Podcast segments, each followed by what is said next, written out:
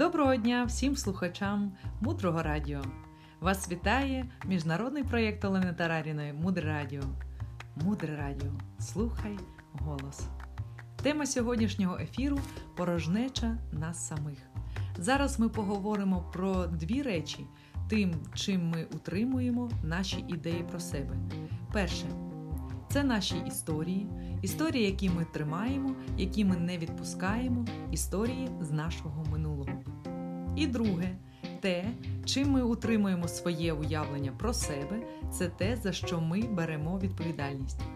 Я такий-то, я така-то, мене кинули, мене не любили, мене зрадили. І що ми з цим можемо зробити? Це ідеї, які нам заважають жити, які, по суті, роблять нас нещасливими, але це не більш, ніж історія. Одна з цих якостей являється реальною, існуючою, проте необ'єктивною. Наше минуле не являється об'єктивним минулим. Це історія, яку ми підтримуємо весь час в своїй свідомості. Історія, за яку ми тримаємося і яка нас постійно змушує проживати і, що важливо, перезасіювати певне насіння страждання і утримує нас в стані, в якому ми знаходимося. Наприклад, хтось з вас зараз знаходиться в Києві, хтось в Москві, хтось в Лондоні. Чи відчуваєте ви зараз це місце? Ні. Місто – це ідея в вашій свідомості, ідея, що ви зараз знаходитесь там-то і там-то. І перша частина – зрозуміти, що все, що ми з вами проживаємо, являється відображенням точки в нашій свідомості. Можна сказати, свого роду це сон. Це не дуже сильно нас звільняє від страждань, але трішки звільняє. Трохи робить легше ситуацію. Ми розуміємо, що коли ми у вісні страждаємо, ми страждаємо, але немає об'єкту страждання. Там немає того, через що нам здається, що ми страждаємо. Цього не відбувається. І точно так само і в реальності. Ми так страждаємо, проте об'єкту нашого страждання немає. Друге. Ми навішуємо на себе певну особистість і за неї потім починаємо триматися. Нам здається, що якщо я начальник, то я можу взяти відповідальність за своїх співробітників. Прямо навпаки. Я начальник відділу, якщо я взяла відповідальність за своїх співробітників. Я американський президент або будь-якої іншої країни, якщо я взяла відповідальність за мешканців цієї країни, і не навпаки. І це можна зрозуміти, зробивши ревізію свого минулого. Ми в якийсь момент всі починаємо робити ревізію своїх минулих подій, починаємо дивитися взагалі, чому вони відбувалися в нашому житті, чому було важливо, щоб вони відбулись. І зараз я вам розкажу одну з історій дорогої Марини Селіцьки, коли вона стала начальником відділення туристичного, першого в Ізраїлі, яке говорило на російській мові, яке переїхало з Росії. До цього досвіду такого в Ізраїлі, в принципі, не було, і до цього ніхто не міг зрозуміти, чому її, саме її, генеральний директор назначив завідуючою одного з найбільших крупних туристичних відділень в Ізраїлі. Хоча претендували на це зовсім інші люди і хотіли бути, вона не хотіла. І дорога Марина почала згадувати, що за кілька років до того, як її буквально назначили начальником відділення, була така ситуація.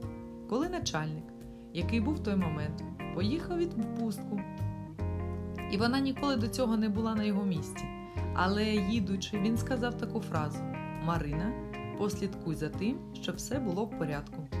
І ось коли він приїхав, в відділенні почали відбуватися абсолютно неймовірні речі. Почало все ламатися, всі комп'ютери, факси, принтери, телефони, все, що тільки могло зламатися, почало ламатися. І тоді дорога Марина в той момент прийняла дуже глибоке внутрішнє рішення, що забезпечить всім співробітникам, які є, нормальні умови праці, буде робити все, що може, щоб всі інші продовжували нормально працювати. Дзвонити в компанії по комп'ютерам, по телефонам, по факсам, тому що це дуже важко знаходитися в стані стресу, коли приходять клієнти, роблять замовлення, а у тебе не працює комп'ютер чи факс. І це було великим психологічним навантаженням, адже Марина не технічна людина. Але це був внутрішній стан прийняття цієї відповідальності. Я та людина, яка зараз забезпечить нормальне функціонування всьому відділенню. І потім все налагодилось. Все налагодилось до того, як повернувся начальник. Через кілька років після цього автоматично наперекір тому, що Марина погано знала іврит, що не знала менталітету, вона стала начальником відділення.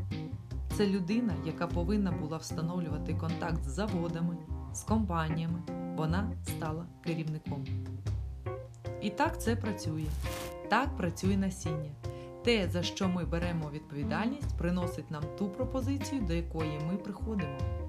Якщо ми беремо відповідальність за благополуччя людей, то стаємо керівниками. А ті люди, які можуть взяти відповідальність не лише за свій відділ, а й за сусідній відділ, стають головними директорами. Таким чином, сьогодні ми взнали дві важливі лінії, яка ідея в нашій свідомості визначає те, ким ми є і як особиста відповідальність приносить нам те становище, до якого ми приходимо. Залишайтеся з нами на хвилі Мудрого Радіо. Мудре Радіо – проєкт, створений під натхненням дорогої Марини Селіцької. Мудре Радіо – це благодійний проєкт. В шапці нашого профілю прикріплене посилання на донейшн. Ми вдячні вам за кожний долар. Ми продовжимо будувати на ланду, нам все ще потрібні кошти. Я щиро вірю, що проста дівчинка, яка виросла в селі, закінчила школу з золотою медаллю, переїхала у велике місто, поступила в університет, закінчила психфак, вийшла заміж, а потім була війна, Київ, арт-терапія і багато проєктів, які ми робимо. Ось я дуже вірю, що проста дівчинка разом з непростими янголами, вами, зможе створити разом, командою, щось прекрасне. Далі, глибше. Залишайтесь з нами на хвилях Мудрого Радіо. Мудре Радіо – жити на глибині. Дякуємо за вашу підтримку на ланді. З вами був проєкт Олени Тараріної. До зустрічі в ефірі. Озвучувала Оксана Залізняк, транскрибатор Юліана Власенко, переклад на українську Ірина Акжигітова.